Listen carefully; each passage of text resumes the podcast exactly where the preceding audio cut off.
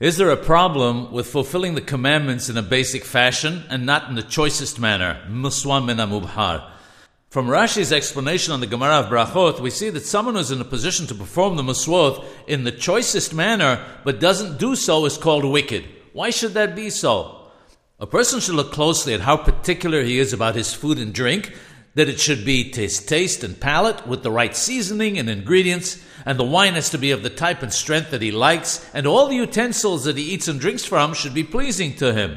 And when it comes to his clothing, he's not willing to wear the first thing that comes into his hands, but wants to ensure that it fits correctly and is of the right color and material for him.